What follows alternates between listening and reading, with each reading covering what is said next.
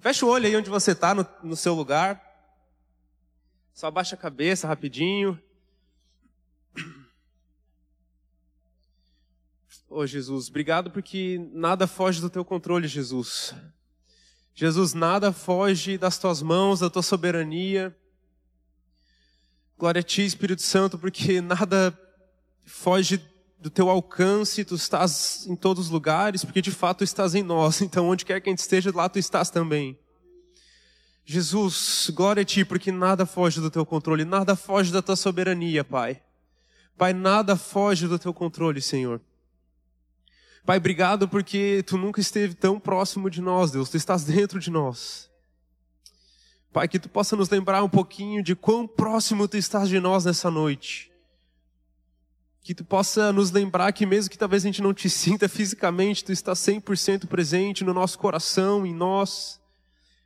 Jesus, eu oro para que tu nos lembre um pouquinho disso nessa noite, que tu se revele um pouquinho mais para nós, Pai. Tudo que eu oro para que te saia daqui te conhecendo um pouco mais. Fala conosco, Deus, em nome de Jesus. Amém, amém. Pessoal, eu queria compartilhar algo aqui que faz bastante sentido para um momento que eu estou vivendo e eu sei que para algumas pessoas e talvez para mais gente ainda espero, né? Uh, tem um texto assim que eu, cara, é um texto que eu amo. Eu até acho que eu já falei dele aqui, tenho quase certeza, mas cara, é um texto muito bom. Eu sou obrigado a falar de novo porque é o texto que estava no meu coração, que eu sinto que vai fazer sentido para o momento da igreja e momento da gente como cristãos. Eu queria que a gente, que é o meu salmo favorito. Eu gosto de falar bastante esse salmo, então vou falar mais uma vez. Eu queria que a gente abrisse em Salmo 73. Queria refletir um pouquinho de novo nesse salmo que para mim é incrível. E, enfim. Rapidinho, contextualizando mais uma vez esse salmo, né? O Salmo 73 é o meu salmo favorito da Bíblia. Ele é um salmo escrito por um cara chamado Asaf. Ah, esse cara, né, para enfim, para quem não sabe, a família de Asaf era a família, era uma família levita que foi escolhida por, por Davi, principalmente o próprio Asaf, para ser o líder dos levitas. Então você pensa que essa família, principalmente esse cara chamado Asaf, que escreveu vários salmos, acho que foi o segundo cara que mais escreveu salmos depois de Davi ali. Esse cara, ele foi escolhido pelo rei Davi, então pensa a importância do cara, ele foi escolhido pelo próprio rei Davi para ser o líder dos levitas do líder da, da galera que cuidava da, da, de escrever os hinos, de escrever os salmos, que cuidava de escrever, é, é, que era responsável por escrever as canções lá que cantavam na arca, perto da arca. Então esse era Asaf. Ele era como se fosse o líder de mais ou menos 4 mil levitas, que eram, que eram os músicos daquela época. Então pensa, tipo, o maior líder de louvor aí que você conhece, que lidera, sei lá, um grupo, bandas, conjuntos, mais ou menos 4 mil pessoas. Pensa na responsa, no, no nível espiritual desse cara. E é esse cara que escreveu isso. Tá? Foi, foi escolhido por Asaf, então você pensa que, meu Deus, um cara desse deve ter, tipo, ele, Deus ali é assim, ó, não, não tem falar com Deus. Ele já, já ouve daqui, já. Eu não sei, imagina a intimidade com Deus que esse cara não tem. O cara tava ali vivendo sempre na arca, escrevendo. E aí a gente chega nesse salmo aqui, e os primeiros versículos ali, ó, do versículo 1 até o 3, olha só o que, como ele começa falando, né? Certamente Deus é bom para Israel, para os puros de coração. Quanto a mim, os meus pés quase tropeçaram. Por pouco não escorreguei, pois tive inveja dos arrogantes quando vi a prosperidade desses ímpios. E aí você vê então que um cara desse nível, o cara fala que ó, quase que eu escorreguei, quase que eu me afastei daquilo que eu creio, daquilo que, sabe, que é a razão da minha existência, quase que eu, que eu caio, quase que eu me afasto de Deus. Ele começa falando isso. E aí, se você para para ler esse salmo, você vai ver que esse salmo é basicamente um questionamento que ele está tendo no coração dele. De vários porquês. Nossa, eu não entendo por que, que os ímpios prosperam e eu não. Parece que Deus, ele, ele não, não faz as coisas para mim, faz para os outros. Resumindo, resumindo, parece que Azaf ele está num momento de silêncio na vida dele. E é um cara que Cara, é o líder dos levitas, escrevia hinos, estava ali do lado da arca, escolhido por Davi. Esse cara estava em silêncio, é, é, é, é, um momento de silêncio. Sabe, é, semana passada eu estava conversando com a Ana, minha esposa, e ela estava compartilhando comigo, ai, parece que Deus está em silêncio comigo. Que, sabe, dela começou a falar assim, ah, porque a gente vê lá Noé. Deus, ele falou lá para Noé, Olha, construa a arca dessa e dessa dimensão, exatamente assim, assim, assado, deu todos os detalhes, tudo bem especificado lá e tal. E ela falou, poxa, por que, que Deus falou bem certinho para Noé ali todos os próximos passos? E eu que estou querendo né, uma resposta, uma direção de Deus, parece que eu não escuto nada. Por que, que Deus não fala assim comigo? E ela falou, ah, também tem a questão de Paulo lá, em Atos, tem um, um capítulo lá em, em Atos, Atos 22. Paulo ele vai contar para a igreja como foi a conversão dele. E aí ele fala, olha, Estava eu indo para Damasco, no caminho de Damasco, e aí de repente veio a luz muito forte, não sei o quê, eu caí e fiquei cego, e veio uma voz do céu, e ela me disse, nananã, daí Paulo lá contando o testemunho da conversão dele, ele fala, tá, e o que eu devo fazer, Senhor? E aí Jesus vai lá e fala, ah, vai para tal lugar, para a rua chamada direita, não sei o que, não sei o que. E ela falou, olha, Deus de novo deu a instrução bem certinha ali para Paulo do que ele deveria fazer, por que, que ele não dá para mim também? Né? Eu quero saber os próximos passos. E eu também estou num momento assim que parece, parece, né? Que Deus está em silêncio. Também quero saber os próximos passos. Eu estou desconfortável. Também quero saber. Deus, fala o que, que, eu preciso fazer. Eu quero saber. E dela estava falando, por que, que Deus não fala assim comigo? Por que, que Deus falou com esses homens de Deus e não fala assim comigo? Aí eu falei, amor, peraí, né? Tá, beleza. Você pegou o exemplo ali de Paulo, da conversão de Paulo, foi um cara que mudou o mundo, um negócio super específico, pontual. Você pegou Noé, né, que simplesmente era um dilúvio que ia destruir a humanidade toda. Então, claro que nesses momentos Deus tinha que falar super específico. Mas, pô, você acha que durante todos aqueles anos que o Noé ficou né, construindo a arca, você acha que Deus falava com ele todo dia, dando as orientações? Você acha que não teve nenhum momento que ele, meu Deus, não sei o que fazer e, e pô, o que Deus não está falando? Você realmente acha? Paulo, né? Paulo está falando da conversão dele. Mas depois ele passou lá por, sei lá, foi espancado nu em praça pública, sofreu acho que três naufrágios, foi apedrejado, foi picado por serpente. Você acha que nenhum desses momentos, será que Paulo, ele não pensou, Deus, o que, que eu devo fazer? Por que, que tu não me dá uma orientação? Eu estou confuso. Será que não? E aí a gente pode ver até a vida de Jesus. Né? Jesus, beleza, não, o cara super direcionado por Deus, guiado pelo Espírito. Mas daí a gente vê lá Jesus no jardim de Getsemane falando, Pai, se possível, por favor, afasta de mim esse cálice. Será que é por aqui que eu devo ir? Tá, tá tenso o negócio. Se possível, afasta de mim. Pô, o próprio Jesus falando para afastar, né? Sendo que ele tinha certeza do propósito dele.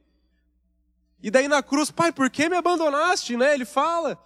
Então parece que de novo Jesus está ali, cara, eu não estou tendo uma resposta clara, Deus, o que, que eu faço?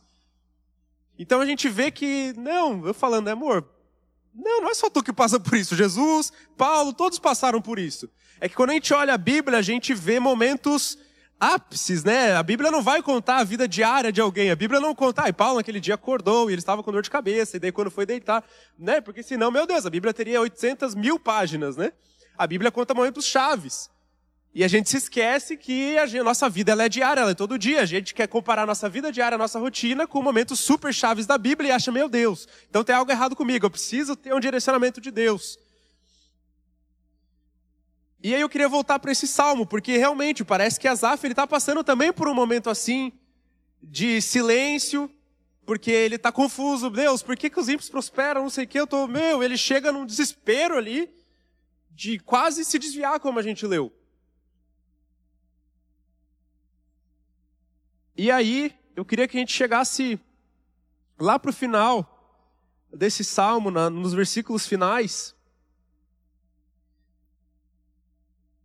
que aí Asaf vai falar o seguinte, do versículo 23 ao 28, se puder abrir aí.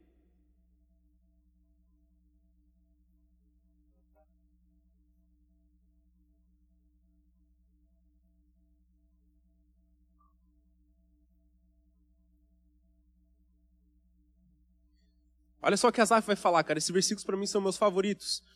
Com... Pera aí que... Rapidinho, tem um versículo antes aqui.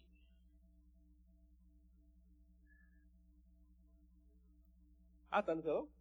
Ah, é, é maior que aqui, realmente. Estou com meu celular. Tá. Contudo, sempre estou contigo. Tomas a minha mão direita e me sustens. Tu me diriges com o teu conselho e depois me receberás com honras. A quem tenho no céu, senão, no céu a ti, e na terra nada mais desejo além de estar junto a ti. O meu corpo e o meu coração poderão fraquejar, mas Deus é a força do meu coração e a minha herança para sempre. Os que te abandonam sem dúvida perecerão, sem dúvida tu destróis todos os infiéis. Mas para mim, bom é estar perto de Deus. Fiz do soberano Senhor o meu refúgio, proclamarei todos os seus feitos. Cara, então assim, você vê que o salmo todo, Asaf, ele tá bem confuso. Cara, meu Deus, não sei o quê. Daí no final parece que ele cai na real, parece que ele, puf, volta pro entendimento que ele tem. E ele fala, mas quem que eu tenho no céu senão a ti, Deus? De fato eu não tenho mais nada. Se, sabe, comparado a ti, por que que eu estou me comparando com ímpios que talvez têm tudo, mas não tem você, Deus? Se a única coisa que de fato eles precisam ter é você, Deus. Quem que eu tenho no céu senão a ti? E depois ele continua falando, na terra nada mais desejo além de estar junto a ti. Resumindo, o que, que eu estou falando? Azaf aqui, isso aqui não é uma revelação nova de Azaf, isso aqui não é nada novo para Azaf, ele já sabia isso daqui. Mas mesmo assim ele passou por um momento de silêncio. O que, que isso significa? Que talvez no momento de silêncio, de dúvida, tudo que você precisa fazer é se lembrar daquilo que Deus já te falou um dia. Você não precisa de uma revelação nova, de uma orientação nova, faça isso ou faça assado, porque Ele já te falou isso um dia. Você só precisa se lembrar e perseverar naquilo que Deus já te falou. É muito difícil pra gente isso, a gente sempre quer algo novo, faz assim, faz assado, vai por aqui, mas cara, Deus um dia já te falou algo, talvez é só você lembrar e se perseverar nisso. Porque senão a gente seria filhos mimados. Sabe, é, é Imagina se toda hora que a gente quer uma resposta, chegasse uma resposta. Imagina se, ah, eu vou para cá e toda vez que a gente ficasse desconfortável, viesse a solução. A gente não ia criar resiliência, a gente não ia criar, sei lá, inteligência emocional, a gente não ia criar fé, aumentar a nossa fé. A gente não ia criar confiança, esperança, a gente não ia perseverar, a gente não ia criar, a gente não ia, é um fruto do Espírito que é a paciência. Nesses momentos, talvez tudo que a gente precisa é só perseverar naquilo que um dia Deus já nos falou. Isso aqui não era novidade para Azaf, ele só precisava cair na real e continuar, meu Deus, quem que eu tenho nos céus? Por que que eu tô, por que que eu tô tão questionador assim se, cara, meu Deus. Prova disso é porque, cara, eu amo esse texto aqui, parece passa batido quando a gente vê, mas quando ele fala ali, mas Deus é a força do meu coração e a minha herança para sempre, o que que ele está falando? As outras tribos lá de Israel, eles ganhavam terras como herança quando conquistaram a terra prometida, mas os levitas não. Porque qual que era a herança dos levitas? Era o próprio Deus porque eles tinham o acesso à arca, o hino, né, a, a, a, o acesso mais próximo à presença de Deus era dos levitas. Então Asaf está falando, olha, não tem problema, né, entre aspas assim, não, eu não estou tendo terra como herança, mas tu és a minha herança, Deus. Então ele está tá, tá se lembrando daquilo que ele já sabia. Sabe, e aqui, óbvio, né, eu tô falando de silêncio, mas eu quero desmistificar isso, né, de, ah, silêncio, Deus não está falando. Até porque Deus nunca fica calado, porque a própria Bíblia é a palavra de Deus. Então, né, é só abrir a Bíblia que Deus não está calado. Mas quando eu digo silêncio, na verdade é perda de controle da, da, do seu rumo, às vezes. É, é, silêncio é não estar acontecendo aquilo que, que você gostaria que estivesse acontecendo, ou como você gostaria que estivesse acontecendo. A gente pode entender silêncio como isso. Asaf, não, não estava acontecendo as coisas como ele queria que estivesse acontecendo perdeu o controle da vida, do rumo. Desconforto, pode entender isso, sabe? Quando a gente não está no controle da nossa trajetória, a gente fica desconfortável. Então, por silêncio, entenda isso. Não só de fato Deus não nos falar algo, mas é de fato, quando a gente está sem saber o que fazer, parece que Deus não está falando. A gente quer ser guiado por Deus. Sabe, é... às vezes Deus ele fica entre aspas em silêncio dessa forma que eu estou explicando, porque aquilo que ele te falou já é suficiente para você tomar suas próximas decisões. Aquilo que um dia ele já te falou já é suficiente, já basta para você tomar as decisões para os seus próximos passos. Eu queria que você se lembrasse, sabe, do que talvez Deus te falou um, dois, três, cinco, dez anos atrás. E você fica esperando algo novo, mas será que aquilo que ele já não fez um dia, dois, três anos atrás, ou falou dois, três, quatro, cinco anos atrás, já, será que não é suficiente para que você aplique para a sua realidade hoje? Particularmente, eu estou num momento bem desconfortável, assim, que eu queria uma resposta do que fazer rápido, que, cara, eu estou bem agoniado com uma, né, uma parte da minha vida, principalmente profissional, assim, que, cara, é, eu queria que as coisas mudassem, e eu estou orando um tempo e oh, fica aquela questão assim. Só que aí, eu pô, me peguei, me lembrei, né? Em 2018 eu passei por um momento assim também. Tava ali perto de me formar, aquele desespero de, meu Deus, né? Era engenheiro de petróleo, mercado de petróleo super para baixo, não vou conseguir emprego na área, para onde é que eu vou, né? Aí, cara, fiquei pensando, mas eu consegui entrar no escritório de assessoria de investimentos do mercado financeiro Balneário Camboriú. Cara, e fiquei um tempo lá e eu estava muito desconfortável, porque, meu Deus, acho que não sei se eu quero para minha vida. Tipo, sabe, parecia que algo não se encaixava com, com o meu propósito de vida, assim, ali naquele, naquele ambiente. Tava muito confuso e tava nessa fase assim de orando, orando, Deus, fala alguma coisa, caramba, cadê tu, né? Tá quieto, por que, que tu falou com Noé? Que nem a Ana tava. Essa crise de que era as dimensões. Mas e aí, naquele momento, eu tive até uma paralisia facial. Quem lembra de mim com paralisia facial? eu tive uma paralisia facial, fiquei com metade do meu rosto paralisado, por junção de estresse, um monte de coisa. Uh, e de novo, né? Daí, pior ainda, com paralisia facial. Eu fiquei mais, né? Meu Deus, e agora? O que, que eu faço? Além de estar com aquelas crises, eu ainda estou com paralisia facial. pior ainda. Enfim, acabei saindo daquele trabalho, né? E aí fiquei sem rumo, enfim. Mas o que, eu queria falar? Passou um ano, cara, minha vida estava numa direção muito diferente, numa outra perspectiva mil vezes melhor, numa perspectiva totalmente diferente, orientada com um plano de propósito de Deus que eu tinha convicção no meu coração. Então, assim, hoje eu olho para trás e vejo, meu Deus, Deus me guiou tão lindamente. Nossa, eu consigo olhar para trás e ver o que, como Deus agiu, como Ele me guiou. Sabe, como de fato, cara, eu fiquei desesperado naquele momento, mas como a solução veio, não tipo, que Deus dê a solução, mas de fato como Deus guiou tudo. E que mesmo não tendo a resposta naquele desespero, se eu olho para trás hoje, eu vi que Deus guiou cada passo, sabe? Que Deus ele realmente estava dando a resposta no próprio processo. Então isso já é suficiente para que hoje, nessa minha crise, eu não preciso de uma resposta nova. Talvez eu só precise me lembrar daquilo que Deus já fez. Caramba, se Deus fez aquilo naquela época, Ele também vai fazer agora. Talvez eu só precise lembrar daquilo que Deus já falou, daquilo que Deus já fez. Talvez eu só precise lembrar de que sim, Deus é bom. Talvez eu só precise lembrar de que sim, Deus é provedor. Talvez eu só precise lembrar que sim, não estou sozinho, Deus habita em mim. Isso não é uma teologia coaching de que ah, vai dar tudo certo, vai ficar bom. Não, mas cara, Deus é bom. Deus, ele é minha, cara, não é que eu vou esbanjar, mas nada vai me faltar. E isso a gente já sabe, talvez eu só precise me lembrar disso agora. Talvez eu só precise, nesse momento de silêncio, não uma resposta, mas é aumentar a minha fé naquilo que eu já sei, aumentar a minha fé naquilo que Deus já falou.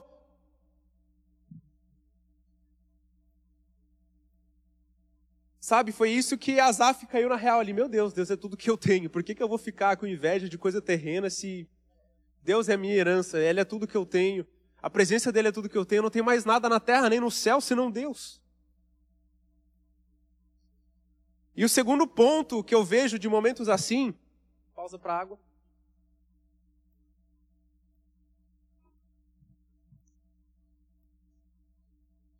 é que momentos assim de silêncio, de perda de controle, de confusão, eles revelam de fato aonde está a dependência do nosso coração. C.S. Lewis falava que ele falava assim, ó, não permita que a sua felicidade dependa de algo que você possa perder. De fato, em momentos assim, a gente começa a colocar nossa dependência em coisas que a gente pode perder. E na verdade, tudo a gente pode perder, gente não pode perder Deus. Então a nossa felicidade só pode estar baseada em Deus e no conhecimento de Deus. Se a nossa felicidade está baseada em qualquer outra coisa, infelizmente, desculpa te falar, mas sua felicidade está dependendo de algo que você pode perder, ou seja, você pode ficar infeliz a qualquer momento.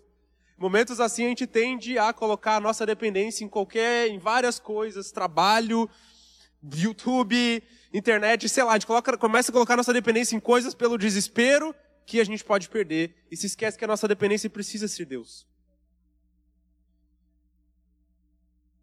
E ouso mais aqui falar, né? Se a nossa dependência está em qualquer outra coisa que não seja Deus, isso vira uma idolatria. A gente começa a criar ídolos nesses momentos porque a gente está com perda de controle. Então a gente começa a criar coisas na qual a gente pode se agarrar para que aquilo nos dê controle. Para que talvez o controle da nossa vida esteja, não, não, não está tudo certo. Eu, te, eu criei um controle aqui. Tem tem um filósofo chamado Soren Kierkegaard, chamado não, né, porque ele já morreu, mas que era chamado Soren Kierkegaard. Não sei falar dinamarquês, mas enfim, é Soren Kierkegaard, deve ser alguma coisa assim. Mas esse filósofo é um, foi um filósofo muito famoso até, ele era filósofo e teólogo, mas ele foi muito famoso no meio secular também. E, cara, ele é, pô, eu nunca li sobre ele, pretendo um dia ler, eu só li coisas sobre ele, né? Esse é o caminho mais fácil, né? Ler os textão lá de filósofo é difícil, a gente lê coisas sobre, resumidas, né? Mas um dia eu quero ter a oportunidade de ler sobre esse cara. Mas, enrolei, enrolei, mas enfim, o que eu quero dizer é o seguinte, que ele falava o seguinte, olha só, olha só a definição de pecado desse cara. Pecado é tentar estabelecer uma identidade, fazendo com que alguma coisa seja mais central para o nosso valor, propósito e felicidade do que o nosso relacionamento com Deus. Resumindo, pecado é quando em momentos que você perde o controle, você começa a colocar coisas que sejam mais centrais para sua felicidade, seu valor, o seu propósito do relacionamento com Deus, você começa a colocar talvez ali a sua talvez o seu trabalho, o seu medo de perder o trabalho, ou você está desconfortável no seu trabalho, ou você está olhando para o financeiro, ou não sei o quê, e você começa a colocar isso mais central do que o próprio relacionamento com Deus, você cria ídolos dessa forma. É isso que os momentos de descontrole também podem ocasionar na nossa vida, se a gente não tiver com a dependência no lugar certo.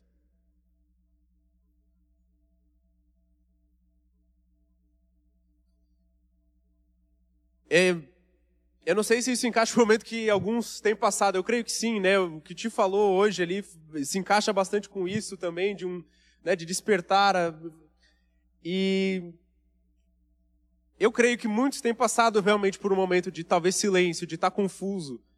E pode ser várias áreas da vida. Mas eu queria que você se lembrasse mesmo, se você sabe, já teve né, mais experiências com Deus antigamente, se converteu há mais um tempo, ou se você está vindo agora para a igreja também, ou conhecendo Jesus agora, mas aquilo que Jesus já te falou um dia, será, será que esse momento que você está vivendo não está te fazendo duvidar disso? Será que aquilo lá, talvez você não precisa se lembrar e se agarrar? Hoje mesmo no louvor eu abri uma palavra profética que eu recebi em 2000 e... 2010? 2010. Eu abri ali, eu li, cara, eu fiquei, meu Deus, eu só precisava lembrar do que Deus um dia já falou para mim. Eu estou desesperado por algo que, caramba, Deus já falou, tipo, a gente cria uma extra dependência de Deus, às vezes parece que na verdade, na verdade é como se, sabe, falando de Jesus de novo aqui, talvez Jesus, Deus não falou lá com Jesus no Getsemane ou na cruz, porque ele já tinha falado para Jesus, tu és o meu filho amado em quem eu me comprazo, tanto no monte quanto lá no batismo. Talvez, talvez Deus não falou de novo ali no Getsemane, porque Jesus só precisava lembrar do que Deus já tinha falado três anos atrás, dois anos atrás.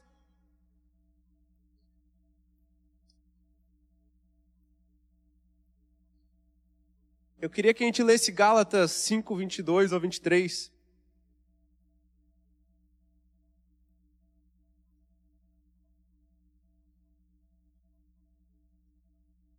Porque se uma coisa que eu tenho sido, nesse momento, levado a, a frutificar, eu diria, é paciência. Não tem nada a ver com a Ana, de paciência de casamento, não. Geralmente as pessoas falam, ah, minha esposa, né? Mas não é isso.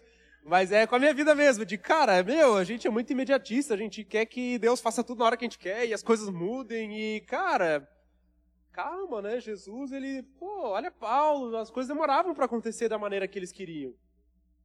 E aí vai lá, né, Gálatas 5, 22 e 3, só vai falar do, do fruto do Espírito, bem tranquilo, mas o fruto do Espírito é amor, alegria, paz, paciência, amabilidade, bondade, felicidade, mansidão, domínio próprio. Às vezes a gente pula esse, né, paciência, Talvez, por que não você aproveitar o momento que você está vivendo para ver qual, onde teu coração está dependendo, para se lembrar de coisas que Deus já falou para você e orar, Deus, me ajuda a ser paciente. Deus, me ajuda a ser paciente. E enquanto isso não acontece, qual a perspectiva que eu devo ter? Como eu posso frutificar, ser paciente, sabe? E mesmo assim te conhecer mais em meio a isso. Meu, eu estou tendo que ser bem paciente ultimamente. Ultimamente que eu digo, nesse ano, dois anos atrás, sei lá.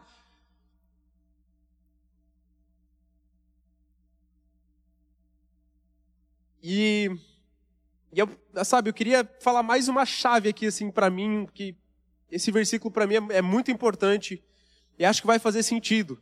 Então a gente entendeu que momentos de silêncio, de perda de controle, primeiro, a gente só precisa se lembrar daquilo que Deus já falou. A gente não precisa de uma nova fala, porque Deus já falou. A gente só precisa entender que aquilo que Ele já falou um dia já é suficiente para a gente tomar nossas decisões. Primeiro ponto é esse. Um dia um pastor, estava numa, numa conferência, um pastor perguntou assim, né, lá no, no púlpito, ele falou, cara, se Deus ficasse em silêncio hoje na sua vida, não, né, não, te, não te falasse mais nada, será que com o conhecimento de Deus que você tem hoje, você perseveraria até o fim? Será que se Deus não te falasse mais nada assim, ah, filho, não sei o que, Mateus, faça isso, será que você perseveraria até o fim com o conhecimento de Deus que você já tem hoje, com as convicções que você já tem hoje? Então, o primeiro ponto é esse: momentos de silêncio talvez devem nos lembrar. Só, cara, eu preciso aumentar minha fé naquilo que eu já sei. Eu não preciso de uma nova palavra, de um pastor, uma palavra profética, uma orientação, uma revelação. Pedir para todo mundo orar por mim. Quando a gente fica nesses momentos, a gente tende a só pensar nisso, só orar por isso, né? A gente vai orar, a primeira coisa que a gente ora é isso. Daí depois ora para outra pessoa, se der tempo. A gente vai pedir oração para alguém. Não, ora, pá, cara, eu tô assim, ó, pá, tô precisando tomar umas decisões.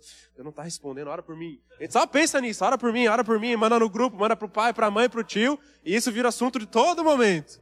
Mas talvez, talvez não é isso que você precisa. Talvez você só precisa aumentar a fé naquilo que você já sabe, naquilo que você já disse. Talvez se lembrar de uma palavra de anos atrás, de um sonho que Deus te deu e que, cara, esse sonho mesmo, vai acontecer. Segundo é avaliar onde é que está a dependência do seu coração. Cara, do que, que eu tenho dependência? Será que, cara, eu tô tão preocupado, mas, poxa, se eu dependo totalmente de Deus, onde é que está a dependência do meu coração? Até que ponto eu não estou idolatrando algo nisso? Porque quando algo começa a tirar muito a paz, quer dizer que talvez o nosso fundamento não está bem fundamentado no lugar certo. E, e já para quase finalizando, se o teclado puder subir, eu queria que a gente lesse esse texto aqui, Provérbios 3, 5, é um provérbio, provérbio super famoso. E aí essa para mim é a chave que vai resumir tudo.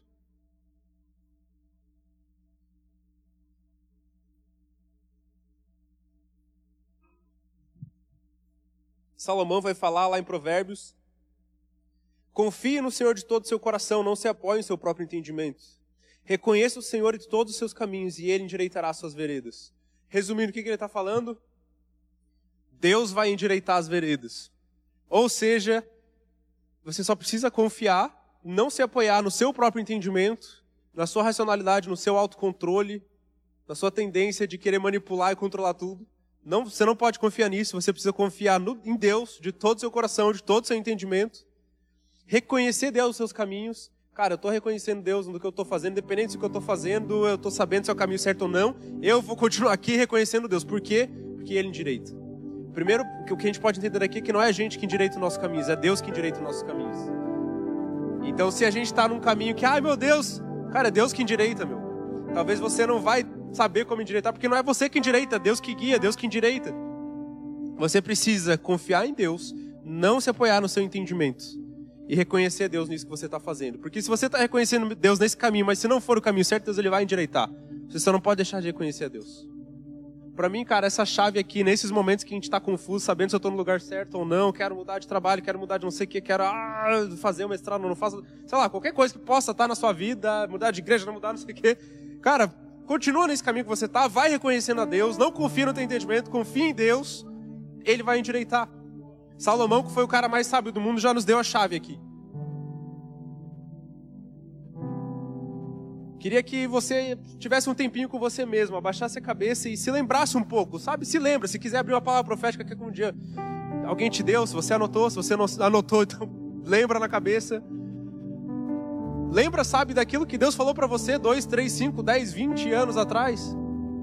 Se é que tem pessoas que 20 anos atrás.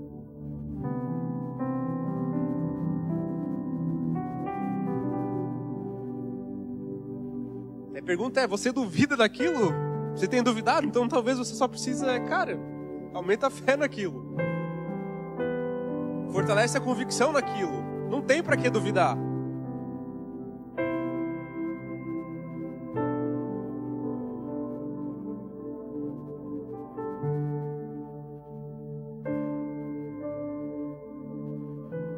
Quando a gente duvida é porque a gente está achando que a gente não é capaz, mas a gente não é mesmo, é Deus que endireita as veredas.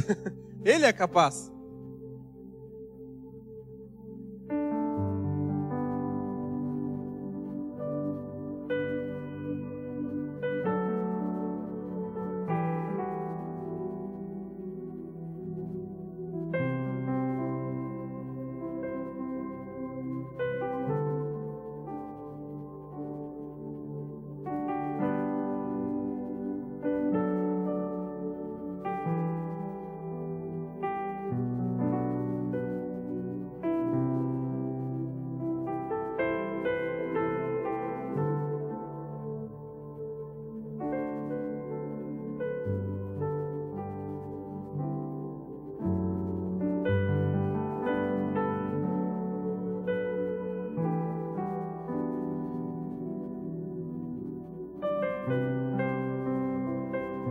Pai, eu oro para que tu lembre de palavras proféticas, de, sabe, de verdades que tu falou para os seus filhos. Pai, eu oro para que tu lembre nesse momento, Deus, de convicções, para que eles possam se agarrar novamente disso e não, não duvidar.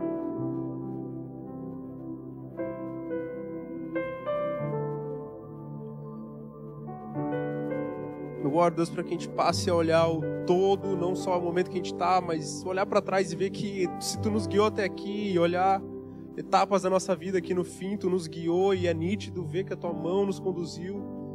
Oro para que a gente olhe para isso e possa lembrar que agora não vai ser diferente, por mais que nesse momento pareça que, que, que, que as coisas não estão acontecendo como a gente esperava.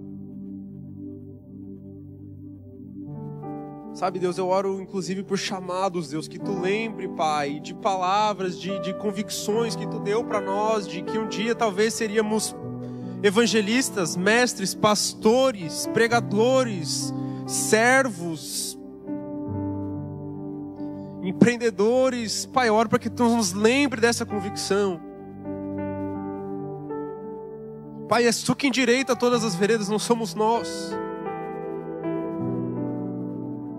Pai, lembra, Pai, de chamados, Deus. De chamados apagados, planos apagados, sabe, frustrados, porque nós nos frustramos, porque nós apagamos. Começa a lembrar, Espírito Santo, no nome de Jesus.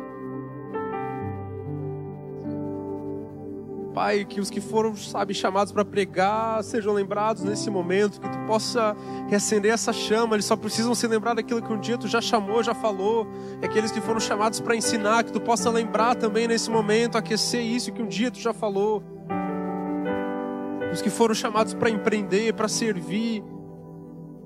Pai, que sejam lembrados disso, Senhor. Pai, nós não aceitamos esse momento de desânimo, sem perspectiva, com falta de controle, que seja pela pandemia ou, ou sei lá pelo que, nós não aceitamos isso, Senhor, em nome de Jesus. Satanás, nós ordenamos, arreda-te com todo desânimo, com toda dúvida, com todo, com todo medo de que, sabe, os planos de Deus não vão acontecer.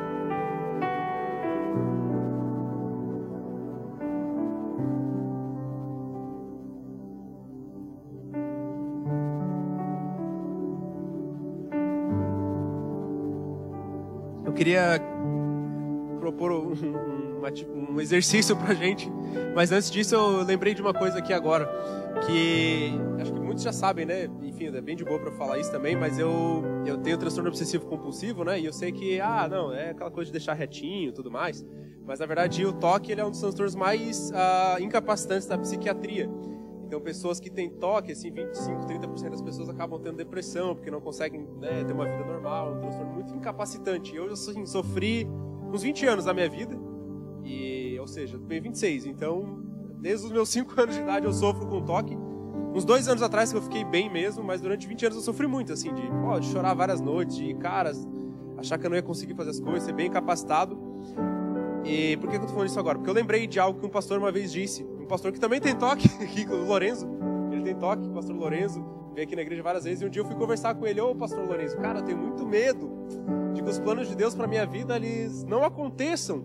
Porque eu tenho um toque, sabe? Eu tenho muito medo que um dia eu não consiga pregar, que um dia, sabe, eu não, não seja, sei lá, um pregador, um pastor, um evangelista, não sei. Eu tenho muito medo que, que os planos de Deus para mim não aconteçam por causa disso. Que é um transtorno muito chato, limitante. Ele falou: Vinícius, quando Deus te chamou, Vinícius, né? Parece que ó. Mas ele falou, cara, pronto, melhorou.